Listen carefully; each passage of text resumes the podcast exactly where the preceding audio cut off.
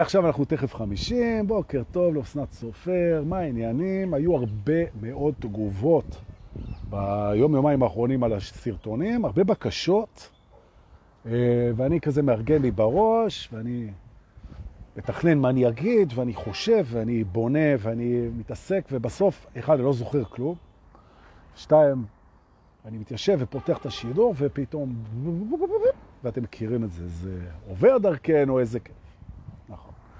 אז אם הרמה של השידור יורדת, זה בגלל שזה לא עובר דרכי, אני לא אשם, אני מסיר אחריות. אני רוצה לפתוח היום, בדרכנו, אנחנו נלך לאט כדי שאל המרכבה, אל הכרכרה. כדי שאלה שמגיעים מאוחר, יהיה להם עוד זמן לבוא. אז אני הולך איתכם אל המרכבה לאט, ואנחנו מדברים. תכף נתיישב ונמריא. זוהי קריאה אחרונה לנושאי המרכבה של ה-18 למרץ 2021, יום חמישי. איזה סוף שבוע מטורף, יא ורדי! ראיתם את המזג אוויר בחוץ? מדהים. וגם יש שמועות שפותחים את השדה תעופה, לא יודע אם זה טוב או רע, לא מבין בזה, אבל זה יאפשר לנסוע לקרטים ולהתחיל להתקדם מול הכפר.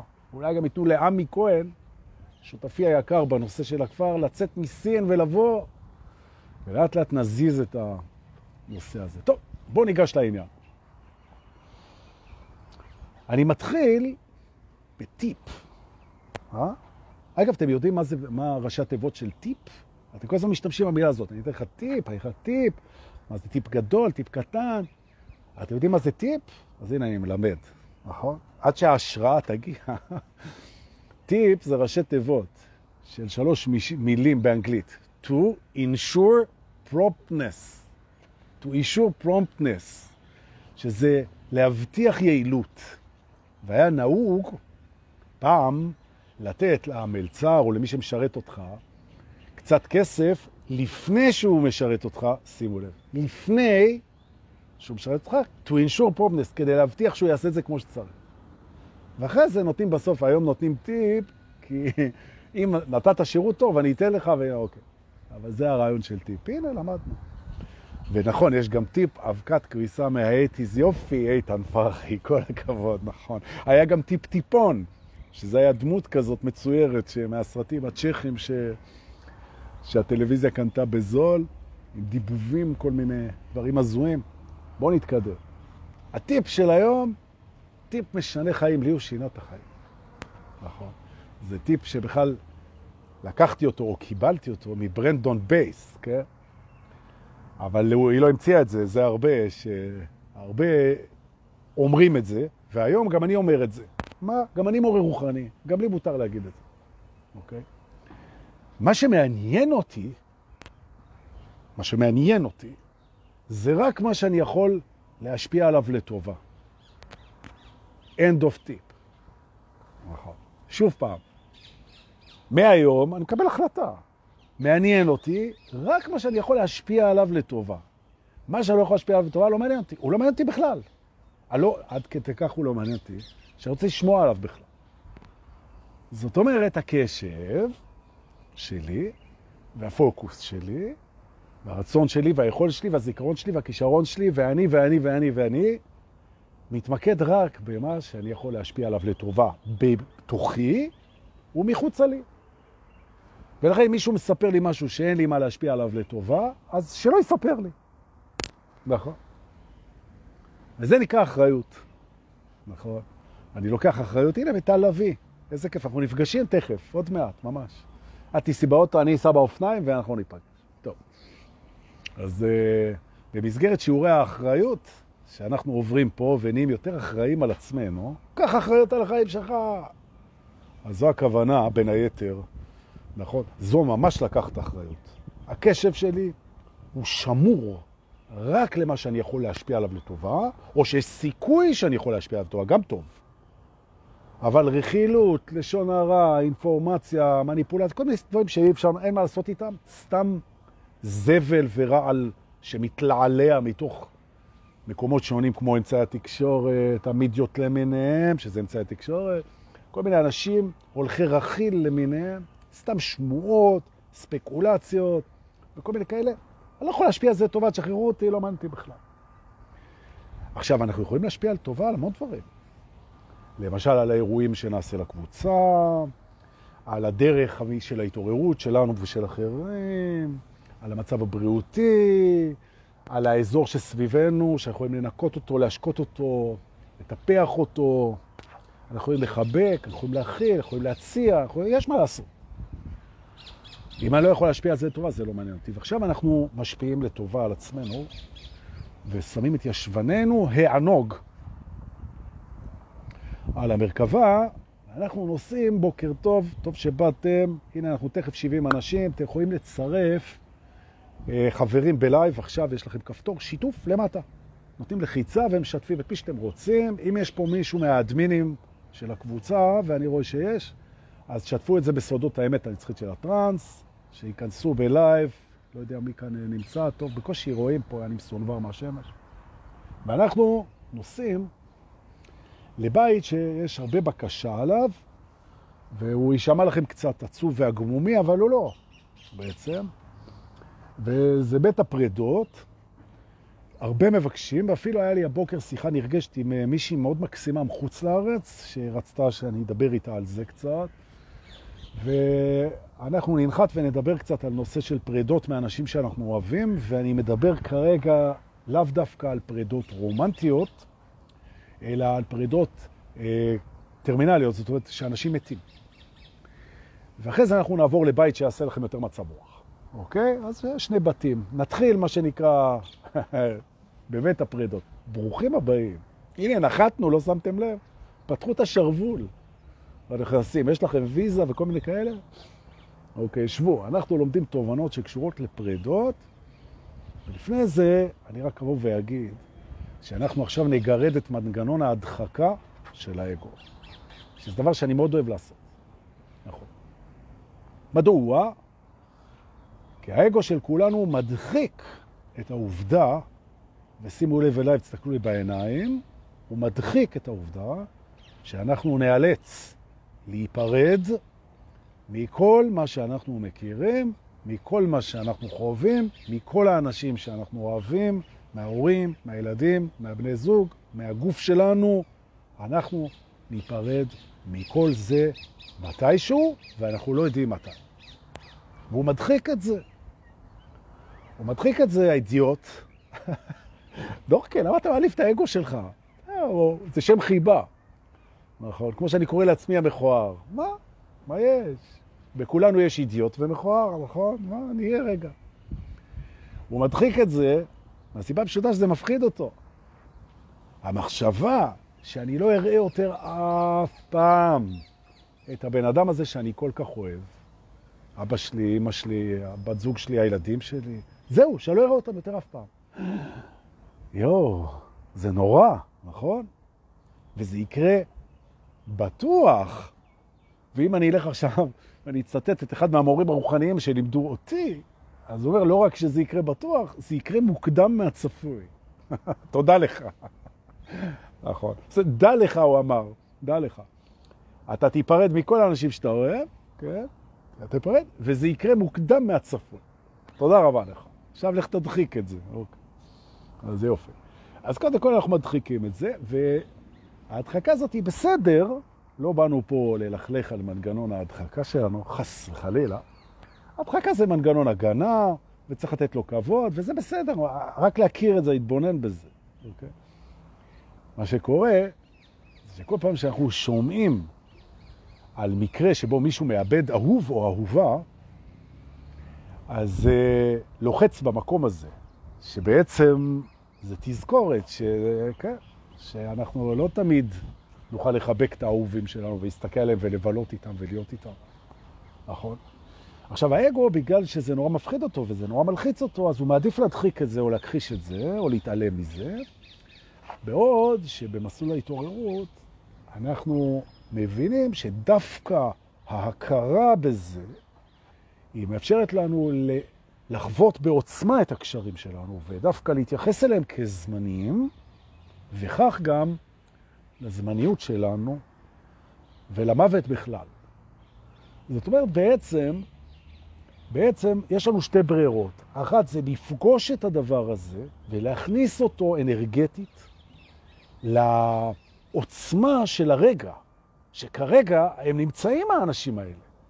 אומרת, תסתכל, אתה יודע, אתה מסתכל על הבן שלך, יש לי בן אדם, בן שש, כזה מקסים. המחשבה שיום אחד אני לא אראה אותו יותר, יואו, זה נורא עצוב, זה נורא כואב, נכון? אבל הצד השני של המחשבה הזאת זה שאני רואה אותו עכשיו, נכון? עכשיו תחבק אותו, כאילו לא תראה אותו יותר אף פעם. ואיזה חיבוק, נכון? אתה שוכב עם אשתך, עם הבת זוג שלך, אוקיי? עם המאהבת שלך, לא משנה, העיקר שאתה שוכב עם מישהי. נכון? אם זה הפעם האחרונה, פעם, זה יכול להיות. אתה אפילו יכול למות בתוך האקט. זה כזה, אה, נכון? או אה, אתה יכול שהיא תמות בתוך האקט, שזה גם, זה, יש בזה קטע. טוב.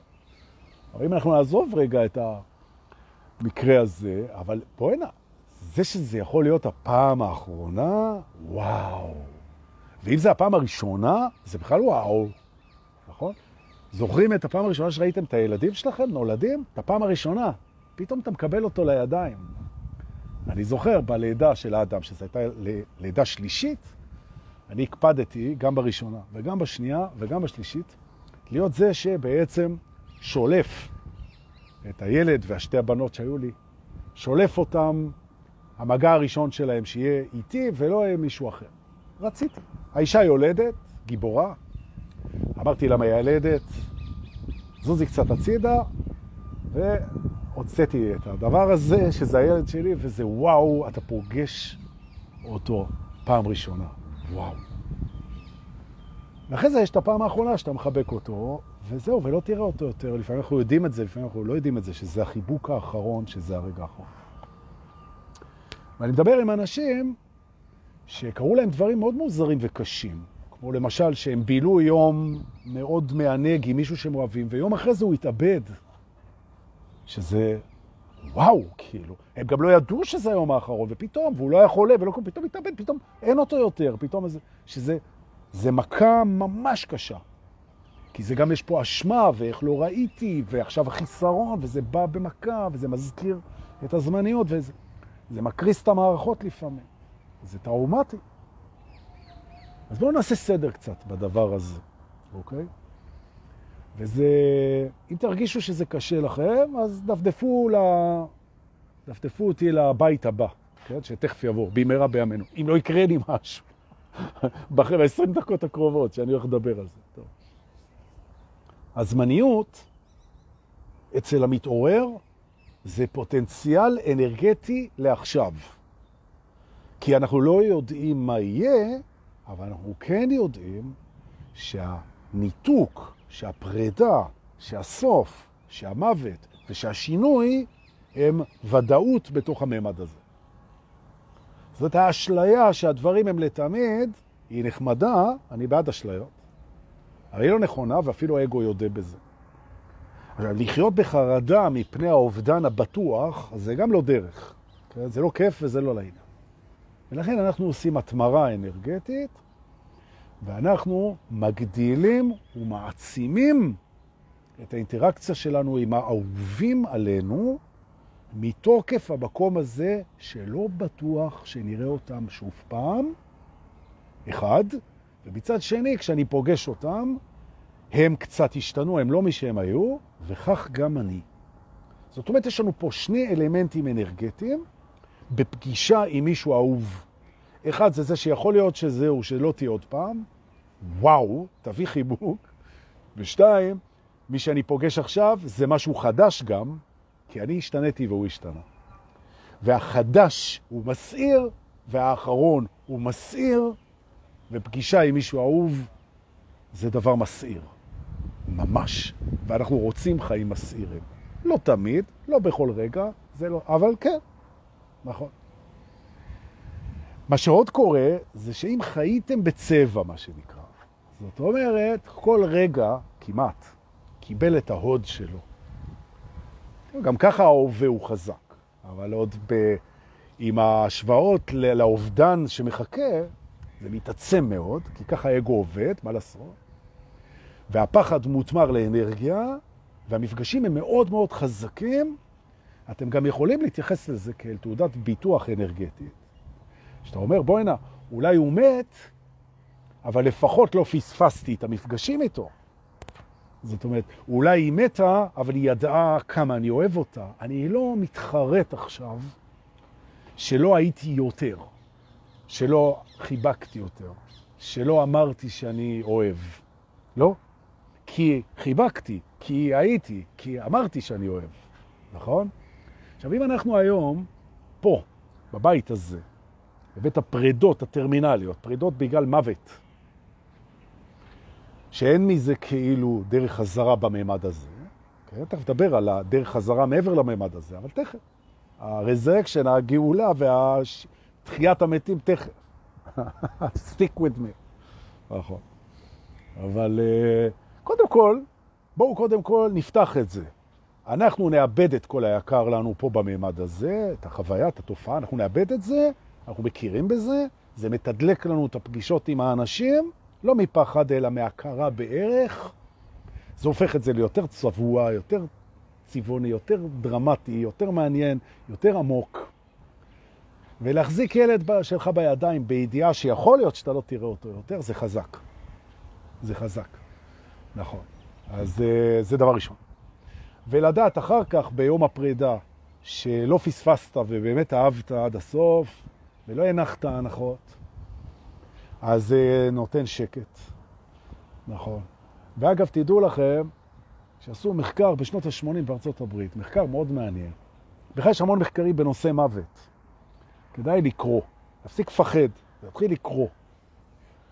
וגילו שאנשים שהיה להם חיים מלאים, שהם הביאו את עצמם, שהם יצרו, שהם נתנו, שהם אהבו באמת, שהיו להם מערכות יחסים טובות, שהם באמת חיו, הם מתים בשלווה, הרבה יותר מאנשים שהם פספסו את הדבר הזה.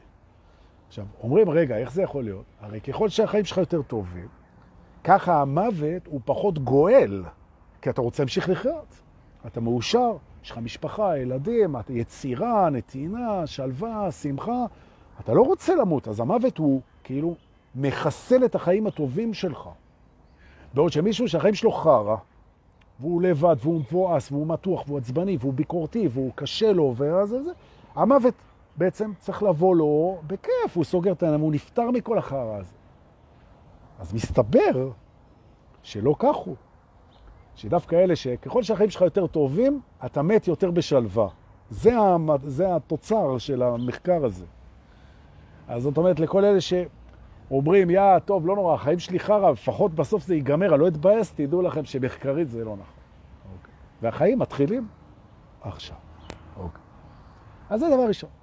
עכשיו בוא נגיד שאיבדנו, אני הולך לקצה, כן? איבדנו מישהו כזה. מישהו כזה, או שהוא חלה, או שהוא נדרס חס וחלילה, או שהוא התאבד, או שהוא נהרג במלחמה, או ש... שזה נורא. זה נורא. זה, זה באמת מה... זה מהכאבים הכי חזקים שהממד הזה מציע לנו, אובדן של מישהו אהוב. וואו, זה, זה, זה קורע אותך. זה קורע אותך, נכון? נכון. אבל זה יקרה לכולנו. וכמו כל דבר, יש בו כאב גדול, בו כל דבר כזה, כן? יש בו כאב גדול, ויש פה גם מתנה גדולה. ועל המתנה הזאת אני רוצה לדבר עכשיו. אז בואו ננשום. בוקר טוב, יום חמישי, פותחים את סוף השבוע, איזה כיף. וגם האירוע שלנו בחוות נטור ב-25 ביוני, לכל אלה שקנו כרטיסים באוקטובר, מתקרב, נכון? ולפני זה אני עוד מנסה לארגן לנו עוד איזה מסיבה, ונמכור כרטיסים בכיף ובזול, ותוכלו לבוא לרקוד, ויש ערב פנויים פנויות, והסדנה בעשרה באפריל כבר מכורה, אז טוב, בסדר. לאט לאט. ואירמה עובדת על, על גיאורגיה, עוד מעט ניסע ביחד לגיאורגיה, מה שאנחנו מכינים לכם שם, אתם לא מאמינים? בכפר בקרטים, וחווה ליד כפר סבא, עם חדרי הקלטות וחדרי טיפולים, ואימא, אימא. לא. לנשום, דורקי. סתם, אני עף על עצמי, נכון, תודה שאתם מרשים לי, איזה כיף. נגיד שקרה הדבר הזה, ואנחנו חווים את העובדה. חווים, זה קשה. יש פה כמה דברים, יש פה כמה דברים שלגמרי כדאי לעשות כשחווים אובדן כזה. Okay? אוקיי? והראשון, הראשון, הוא קודם כל להבין שהכאב הזה שאנחנו מרגישים זה הריפוי שלנו. זאת אומרת, הכאב הוא הריפוי. זאת אומרת, אנחנו מרשים לעצמנו לכאוב. ממש. ואם אתם באים מבתים קשוחים, בתים שמבחינתם להראות כאב ולפגוש כאב זה חולשה, אז הגיע הזמן לטפל בזה, אוקיי? כאב זה דבר אנושי מאוד, וצריך לתת לו, לא רק לתת לו מקום, צריך לתת לו הרבה מקום, והרבה זמן גם שיכב, שיכב. ככה זה מתרפא. מה לעשות? מה לעשות? וככל שאוהבים יותר, אז האובדן כואב יותר, נכון? ולפעמים אנחנו חווים נטישה, ולפעמים אנחנו חווים פחד, ולפעמים אנחנו חווים תסכול, ולפעמים אנחנו חווים בלבול, ולפעמים אנחנו חווים אובדן דרך, וכל זה מהול בתוך הכאב, ואנחנו שבורים והרוסים, וזה בסדר גמור.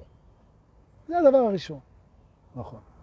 זאת אומרת, האבל, או שלבי האבל, כמו שכותבים לי פה, וזה נכון, זה דבר שאנחנו צריכים לתת לו מקום. זה בסדר. ובמקביל, במקביל, אנחנו מבינים שתהיה מזה החלמה. למרות שזה לא מרגיש ככה לפעמים. תהיה מזה החלמה. נכון. ולא רק שתהיה מזה החלמה, ופה זה מתחיל להיות מעניין, אלא תהיה מזה צמיחה. אם נבחר לראות את זה ככה. אז קודם כל אנחנו נותנים לכאב מקום ונותנים לו זמן ובסדר גמור. עכשיו אנחנו צריכים להבין דבר כזה. הבן אדם הזה שנפרדנו ממנו, או שהלך, הוא בעצם מה שמבחינתנו, הוא מה שאנחנו חווינו בו, מה שראינו בו, מה שהשלחנו עליו, ומה שהוא שיקף לנו, בנו, צריך להבין. או במילים אחרות, כל הדבר הזה ששוקף אלינו ממנו, נוכח ונמצא גם עכשיו. ממש ככה, צריך להבין את זה. בעצם מה, ש... מה שהיה באינטראקציה, מה שהיה באינטראקציה, חלק גדול ממנו זה דברים שמשוקפים מעצמנו, והם לא הלכו לשום מקום. נכון? אז צריך להבין את הדבר הזה, שזה בעצם מראה לנו שכשהבן אדם הולך ואנחנו חווים חוסר, לא רק כגעגועים, אלא חוסר, הרבה פעמים בעצם החוסר זה במשהו שישתקף לנו מתוכנו אצלו, ואז בעצם כאילו משהו מאיתנו מת איתו, וזה לא נכון. לא נכון. אנחנו עוד פה. ולא לדאוג, חברים וחברות, גבירותיי ורבותיי, אני מבטיח לכל אחד ואחד מכם, הבטחה בסלע, גם יומנו יגיע. גם אנחנו נחצה את השער הזה ונעבור מעבר לממד הזה.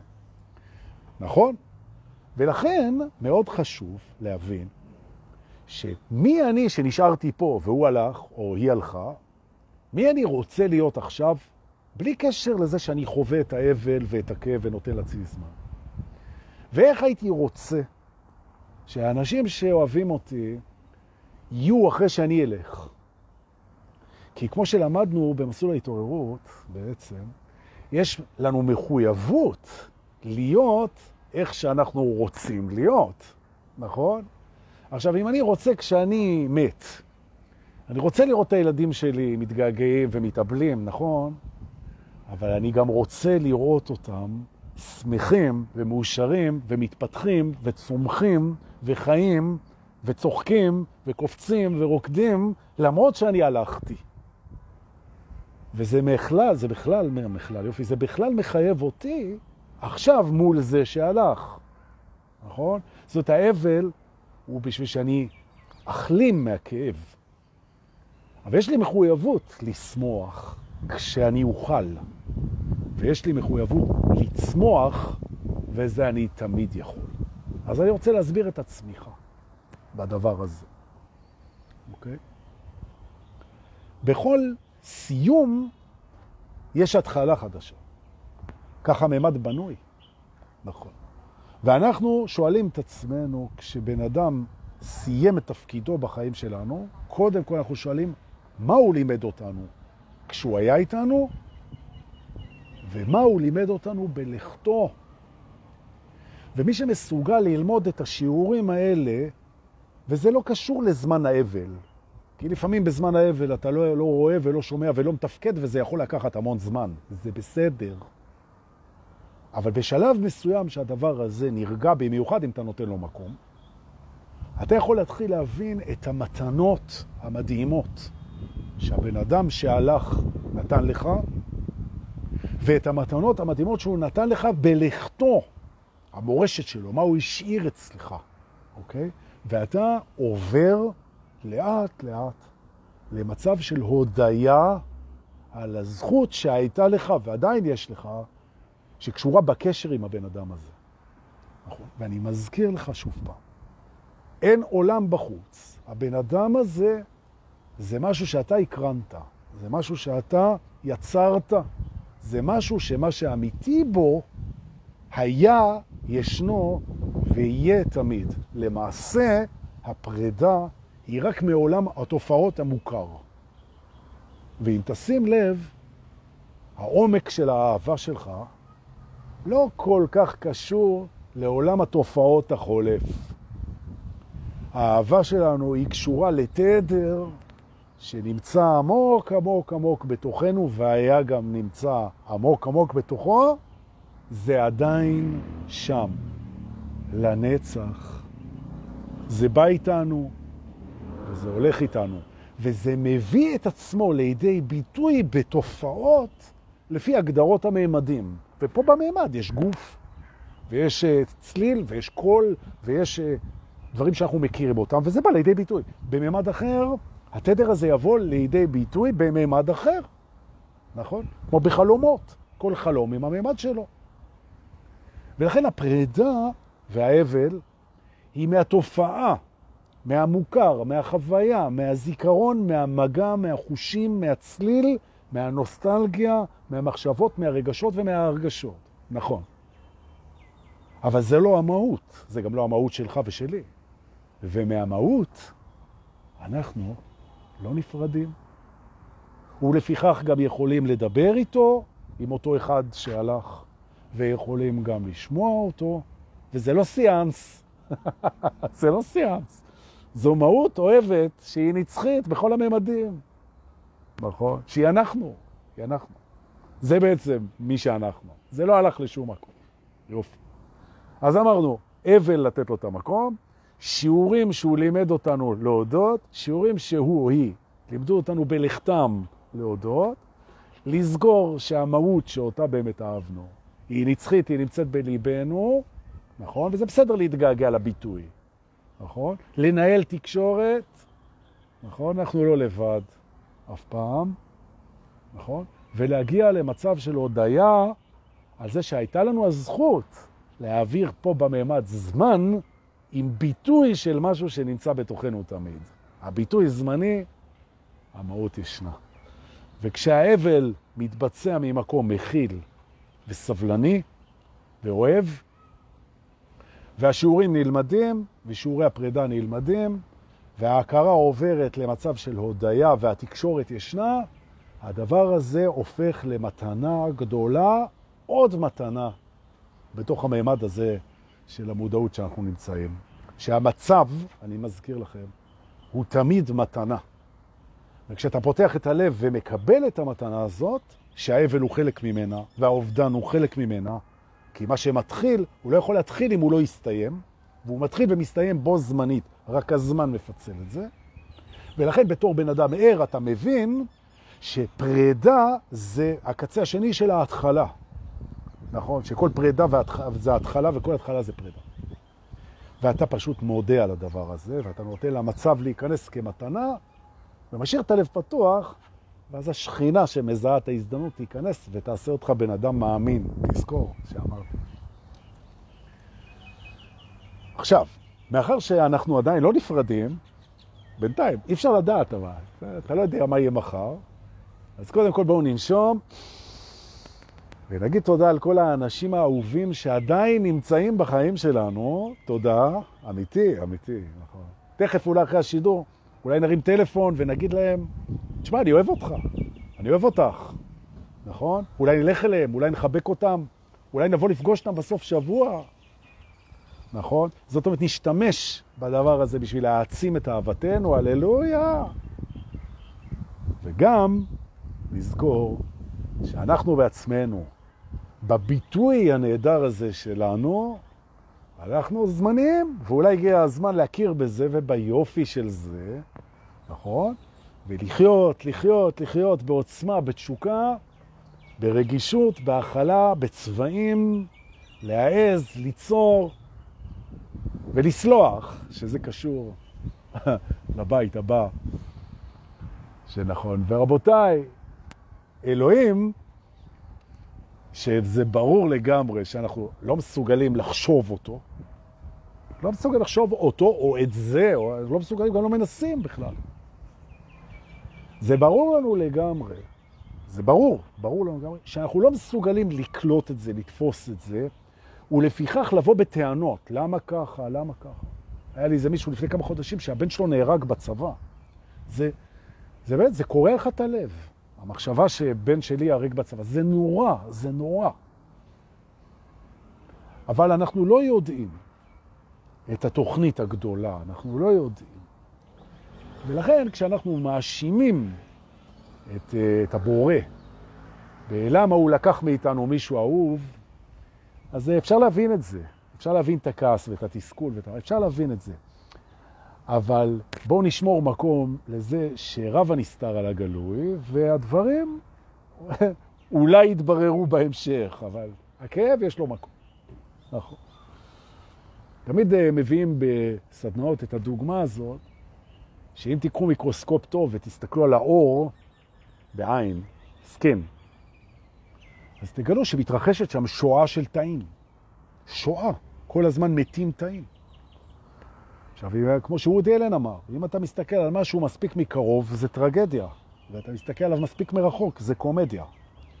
זאת אומרת, אנחנו צריכים להבין שלפתוח את הפרספקטיבה רגע ולראות שכל מה שקורה בכל היקומים ובכל האפשרויות המתקיימות, יכול להיות שזה משהו כמובן שאנחנו לא יכולים לתפוס, יכול להיות שזה משהו שבעצם יסביר את כל הדברים שיש לנו כאילו בעיה איתם. כן, זה יכול להיות, יכול להיות שלא, אין בעיה. אנחנו מחויבים להתעניין במה שיכולים להשפיע עליו לטובה. אז אה, אם זה משפיע עליך לטובה, תתעניין בזה, אם לא, לא. למה הזכרתי את הסליחה? כי זה אחד מהבתים הכי חשובים, ובואו נעלה צ'יק צ'אק מהאווירה המורבידית הזאת. נסובה סביב נושא המוות והחידלון והפרידה. בואו נעלה על המרכבה, נניע אותה, וניסע רגע לבית הסליחה, שזה בית מדהים, שאנחנו כל הזמן עוברים פה, ואני רוצה לחזור איתכם היום, למרות שאתם תלמידים מעולים ומורים מעולים, רוצה לחזור איתכם על שלושת הסליחות. ולפיכך אנחנו נוסעים לביקור חטוף בבית הסליחות, כל הזמן שואלים אותי, דורקי, מה זה שלושת הסליחות? שלושת... הנה, אני מזכיר את זה עוד פעם. נכון. ברוכים הבאים בנשימה עמוקה לבית הסליחות. רוצה לדבר קצת על סליחה, ומה הן שלושת הסליחות, לתרגל את זה ולעבור לבית האחרון שלנו להיום. טוב. הסליחה היא השער הגדול מכולן ברוחניות. זאת אומרת, אם אתם מתעוררים, השער הגדול בדרך, ממש, השער המרכזי, זו הסליחה. עכשיו, בעצם מה תפקיד הסליחה? לסליחה יש תפקיד. עכשיו, האגו, תדעו לכם, האגו, כשהוא פוגש את בית הסליחה בפעם הראשונה, ואומרים בפעם, תקנו אותי.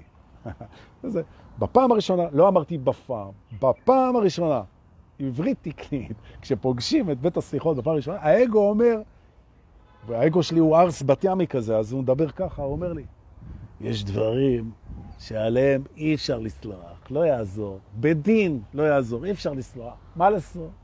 יש. נכון. וזה לא נכון. זה לא נכון. אפשר לסלוח על הכל. ועכשיו השאלה, מה? מה? אם מישהו מכניס את סבא שלי לתא הגזים באושוויץ, אז אני יכול לסלוח על זה, כן? אם מישהו אונס את הילדה שלי בת הארבע, חס וחלילה, אז יכול לסלוח על זה? הנה, משי זהב כזה, מישהו שמואשם עכשיו במעשים, אה, בתקיפות מיניות, אפשר לסלוח על דבר כזה? אתה הורס לבן אדם את החיים, אפשר לסלוח על דבר הזה? כן. כן. מה? האגו קופץ. מה אתם רוחניקים משוגעים, איבדתם את זה, בוא נראה. בוא נראה. אני אפתח ואני אגיד שקודם כל, אגו יקר. בבואך בבית הסליחות, שב, שב על הקורסה, תקשיב. הסליחה החמוד שלי היא מיועדת לבן אדם אחד בלבד, לסולח.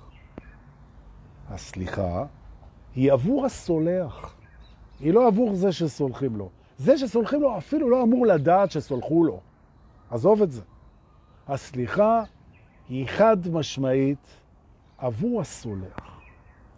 עכשיו, הסיבה שהסולח סולח היא סיבה שקשורה בו, לא בזה שתקף, לא בזה שפגע. דבר ראשון. הדבר השני, תכף נגיע לשלושת הסליחות. הדבר השני שצריך להבין, חוץ מזה שהסליחה יבוא הסולח, שהסליחה היא בחירה. אתה יכול לבחור לסלוח, ואתה יכול לבחור לסלוח, אוקיי? עכשיו, כשאתה סולח ואתה סולח בשבילך, אתה בוחר בסליחה ואתה בוחר בזה עבורך. זה משהו שישפיע עליך לטובה. זו הסיבה שאתה סולח. זה עושה לך טוב. עכשיו תגיד לי, לא מספיק שמישהו פגע בך, עכשיו אתה עוד צריך להימנע מסליחה שזה דבר שעושה לך טוב? כי, והנה האגו קופץ. שימו לב. ואני מכיר את זה, אני עושה את זה 20 שנה כבר, יותר. האגו אומר לכם את הדבר הבא, תראה, אם אפשר לסלוח על זה, אז הוא אומר שזה לא היה כזה נורא. כי בוא נחלק, אומר האגו, את המעשים למעשים בלתי נסלחים, שואה, רצח, אונס, התעללות בחפים בפשע, בלתי נסלח, לנצח. וגמרנו. ודברים שאפשר לסלוח להם.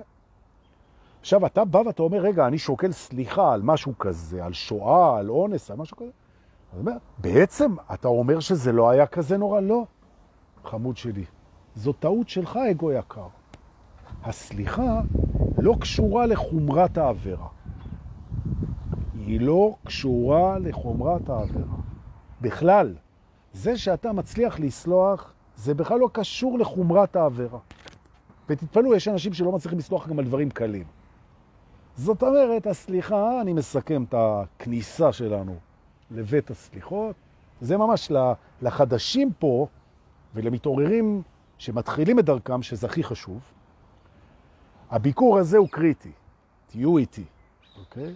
אנחנו בסוף הביקור בבית הזה, אנחנו נסלח, זה נסלח, נסלח, כן, נכון, וזה עבורנו, נכון. אז אמרנו, הסליחה היא עבורנו, אין משהו שאי אפשר לסלוח עליו, זה שסלחתי זה לא אומר שהפגיעה היא פחות ממה שהיא באמת הייתה, ממש, ממש. ואני בוחר בזה. ואני בוחר בזה כי זה מעשה של אהבה עצמית, כי אם אני לא סולח, אני סוחב האשמה מול אלה שלא סלחתי להם, או אשמה במקרה שלא סלחתי לעצמי, שזה אגב אותו דבר באנרגיה. זאת אומרת, אנחנו פה מבינים שהאנרגיה של אשמה והאשמה היא אותה אנרגיה, וזו אנרגיה מאוד קשה. מאוד מאוד קשה. ומי שפגע ומאשים את עצמו ולא סלח לעצמו, הוא סוחב את האנרגיה הזאת, ומי שפגעו בו ומאשים מישהו אחר, סוחב את האנרגיה הזאת. עכשיו, לא מספיק שפגעו בך, כן? שפגעו בך פגיעה נוראית. אתה גם צריך לסחוב עכשיו את ההאשמה הזאת כל החיים שלך. למה? תשתחרר מזה. למה? מה פתאום שאני אסלח לו? כן? למה? זה לא מה פתאום אתה תסלח לו, אתה תסלח לו בשבילך. הבנו את העניין הזה, ועכשיו, אחרי שהבנו שאחד, הסליחה היא עבורנו, שתיים, שאפשר לסלוח על הכל, תכף אני אסביר גם למה. ושלוש, זה זה שאני יכול לבחור בזה ויכול גם לא, אני יכול להגיד לכם שאי אפשר להיכנס אל האור אי אפשר להיכנס אל האמת, אי אפשר לעבור בשערי ההתעוררות כשאתה מחזיק ואוחז באשמה. נכון. ואשמה היא בצוהר, שבו האסיר והסוהר אסורים ביחד. המאשים והאשם אסורים בבית סוהר שנקרא אשמה. ממש ככה, ממש ככה.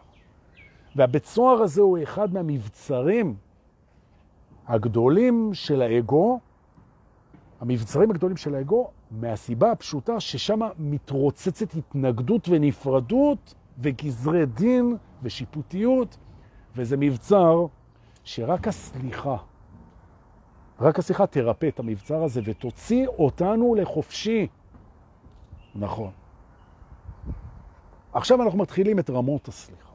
למה שאני אסלח חוץ מזה שזה בשבילי? אבל למה מה קרה? אוקיי, אני אסביר. אוקיי. האשמה, כשאני מאשים מישהו שפגע בי, פגע בי, מה לעשות? שותף בעסק, יום אחד הוא הסתלק עם כל הכסף. והוא היה החבר הכי טוב שלי, וכל יום אחד הוא בגד באמוני.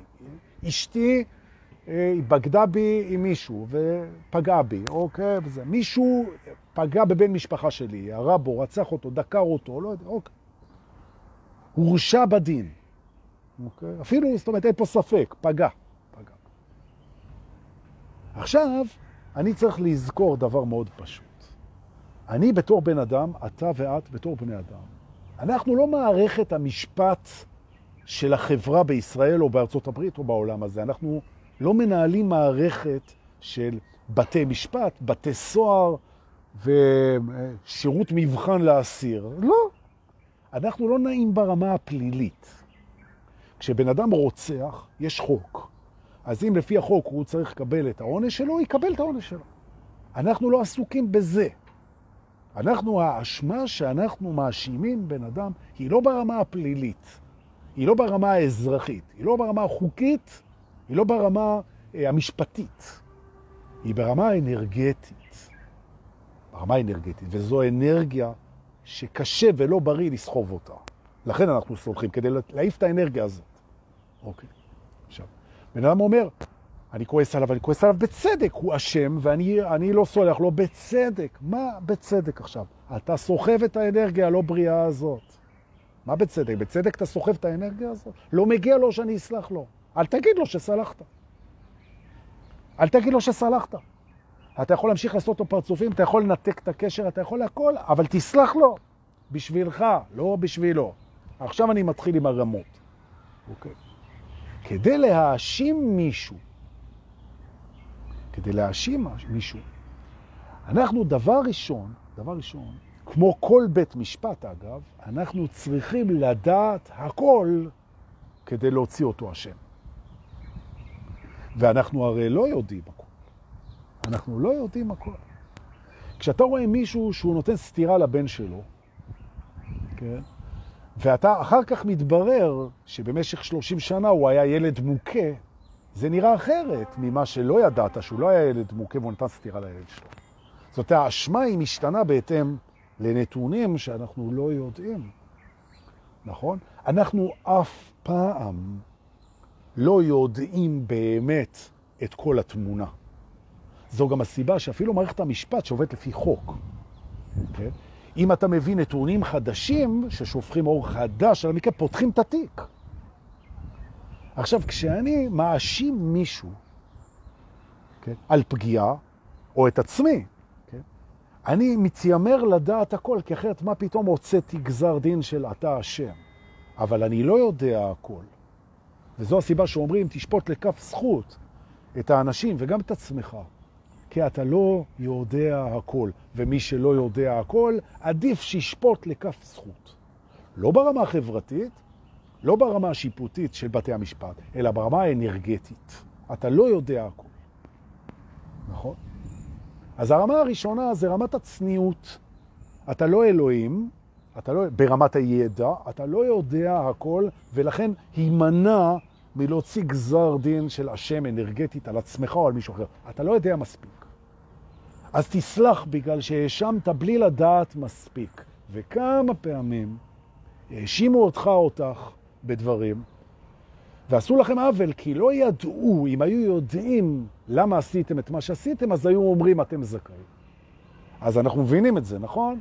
אז הרמה הראשונה זה, האשמה לא מבוססת על ידע מלא, ולכן היא בטלה, סלחתי. נושמים.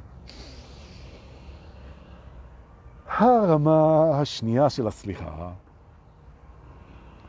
היא הרמה של התוצאה מול, הכו... מול הכוונה. תראו, אפשר לשפוט את התוצאה, כי התוצאה היא פגיעה. מאיפה שאני מסתכל על זה, אני רואה פגיעה. נכון. אבל אנחנו זוכרים שהתוצאה היא סובייקטיבית לחלוטין. כל אחד יראה את התוצאה הזאת אחרת לגמרי, בעוד שאנחנו כבר הבנו מזמן, מזמן, שאנשים פוגעים בטעות, כי הכוונה שלהם היא להיטיב עם עצמם או להגן על עצמם, והם עושים טעות וחוצים את הכלל של ואהבת לרעך כמוך, וכדי להשיג ביטחון או עונג או כיף או כסף או זמן או משהו, הם פוגעים במישהו, והם לא היו רוצים שיפגעו בהם ככה, והם טועים, טועים, פוגעים וטועים בכוונתם להיטיב עם עצמם. הם טעו, טעו. ואת הטעות הזאת, הטעות הזאת תלמד אותם, נכון. בגלל שבן אדם רצה להיטיב עם עצמו ופגע בי בטעות, כי הכוונה שלו לא הייתה לפגוע בי, הוא לא היה פוגע בי, אלמלא זה היה מיטיב איתו. זאת אומרת שהפגיעה היא בסך הכל אמצעי אל המטרה שזה להיטיב עם עצמו. וגם אנחנו, כל הפעמים שפגענו באחרים ובנו, זה היה כדי להיטיב עם עצמנו, וטעינו כשפגענו. ומי שטועה, ראוי לסליחה. וזה לא אומר שהוא לא צריך לשבת 20 שנה בבית סוהר, שישב בבית סוהר, וזה לא אומר שהוא לא צריך לשלם את, את, את, את אה, חובו לחברה. כן, אנחנו לא בתי המשפט, שילך בתי המשפט. אבל אנחנו נסלח לו, כי הוא טעה בדרכו עם להטיב את עצמו. נכון. ואז אנחנו יכולים להגיע לרמה השלישית, שהיא רמה מאוד גבוהה בתדר. הרבה מאוד אנשים לא מתחברים אליה בהתחלת הדרך, אז אם זה לא מתחבר לכם, אז תישארו עם שתי הרמות הראשונות. הרמה השלישית אומרת, תראה, האשמה וגם אשמה היא תמיד מול העבר. אין אשמה מול הווה, ובטח לא מול עתיד, העתיד עוד לא קרה.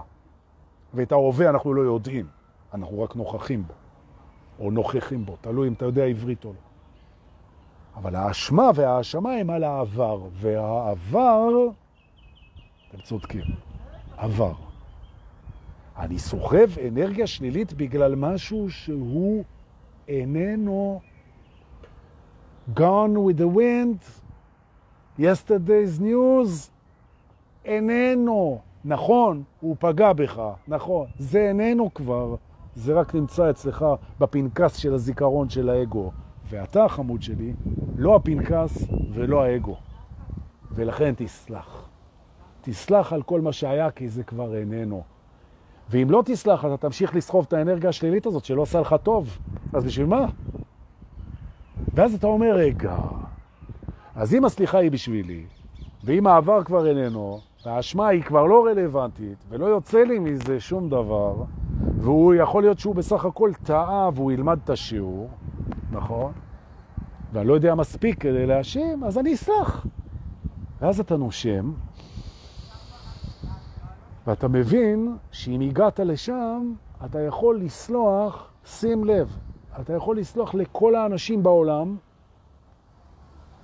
אתה יכול לסלוח לאלוהים על כל מה שקרה פה, ואתה יכול לסלוח לעצמך. שלושת רמות הסליחה. זה שלוש טבעות שמתחברות אחת לשנייה. לסלוח לאלוהים, לבריאה, ליקום, לסלוח לאנשים אחרים, כולם ולעצמי, עקב העניין הזה שאני לא יודע מספיק, זה עניין של טעות וזה עבר. וברגע שאתה מסיע את זה בתוך המערכת שלך, ואנחנו נתרגל את זה לנצח, אותו דבר הזה, קורה לך בתוך המערכת שלך האנרגטית, שמנהלת את הכל, קורה לך נס, שבקורס לניסים קוראים לנס הזה פדות. פדות, מי שהיה בקורס בניסים, הוא מכיר את זה. זה נקרא פדות.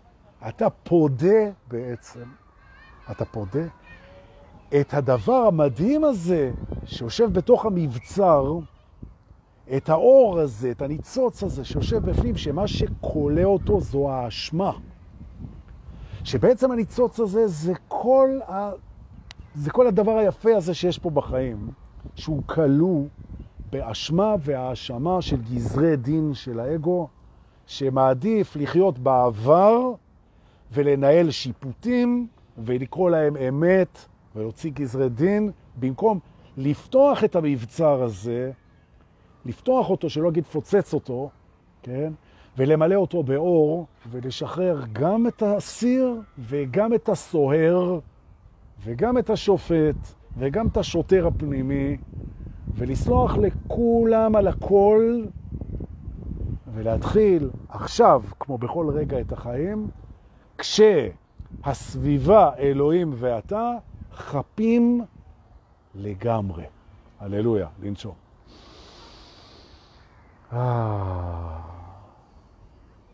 ואם אתה מרגיש איך זה יורד לך מהכתפיים, ואיך נפתחות הקליפות, ואיך האנרגיה משתחררת, ואתה מבין שאת הזמן שעוד נשארת לך לחיות עם האהובים עליך, אתה יכול לחיות בשמחה ובאור, ולהפסיק להאשים ולשפוט. אתה לא יודע מספיק, תסלח, תסלח, תסלח, תסלח, תסלח, והשער ייפתח. ואתה יכול לסמוך עליי, אני מלווה התעוררות של אנשים כבר הרבה מאוד אנשים והרבה מאוד שנים. לא היה אחד שלא אמר תודה גדולה על השער הזה. נכון, שער הסליחה, השער הגדול מכולם. מרגש אותי עד דמעות כל פעם שאני מעביר אותו, וזה לא פעם ראשונה ולא פעם אחרונה. אז תסלח, ותראה את זה עוד פעם, ותסלח. וכשהאגו אומר, אני סולח על הכל, אבל על זה אני לא מוכן לסלוח, אז תגיד לו, אם אתה לא מוכן עכשיו, אני סולח לך על זה, ננסה מחר עוד פעם. נכון. כי הכוונה של הסליחה היא עושה את הקסם, היא עושה את הנס. יכול להיות שאתה עוד לא בשל, יכול להיות. אז תסלח לעצמך, אתה עוד לא בשל, בסדר, אל תכעס על עצמך. ואם אתה כועס על עצמך, אז תח... תסלח לעצמך שכעסת על עצמך, ותתחיל מחדש, מחדש, מחדש. חף מחדש, חף מחדש. הללויה. הללויה. אוי, איזה יופי, איזה יופי, שער הסליחה, תודה על הזכות, 80 אנשים בלייב, אחרי זה אם תשתפו עוד אנשים יסלחו. נכון. ואפשר לעשות ככה שלום. אפשר ללכת לאח, לאחות, לשכן, לבן דוד, למישהו מעבר לגדר ולהגיד לו, כל ההאשמות האנרגטיות שאני מאשים אותך, קרה, לא קרה, כן קרה, אני לא יודע מספיק, אני לא מעוניין לחיות בעבר, אני לא רוצה את כל המטען הזה, בוא נעשה שלום, בוא נסלח, בוא נתחבק, בוא נחיה ביחד, בוא נעזור אחד לשני, בוא נאהב, בוא נהיה מי שבאנו להיות. בוא. והכל משתחרר בזכות הסליחה. שלוש רמות הסליחה, תודה רבה רבה רבה שאפשרתם לי ללמד את זה פה, הללויה. בואו נפיץ את זה. נכון? יאללה, מספיק לי. יש לי קטרזיס, די. למרות שרציתי ללמד עוד דברים, אז זה בהמשך. חברים, תודה רבה שבאתם. תפיצו את הסליחה, תפיצו, זה חשוב. תודה רבה רבה רבה. שיהיה לנו סוף שבוע מדהים. אני מקווה, אולי אני אספיק גם מחר, קצת יותר מוקדם מ-11 יום שישי. תהיו איתי. תודה לכל אלה ששולחים. מתנות בכסף, בביט, בפייבוקס, בפייפל. תודה רבה. מאוד מעריך. ואנא, אם הרגשתם את מה שאני הרגשתי פה היום, אז אל תהיו כאלה ותשתפו בבקשה. אנחנו נתראה בקרוב מאוד מאוד מאוד מאוד מאוד מאוד. ביי, תודה רבה.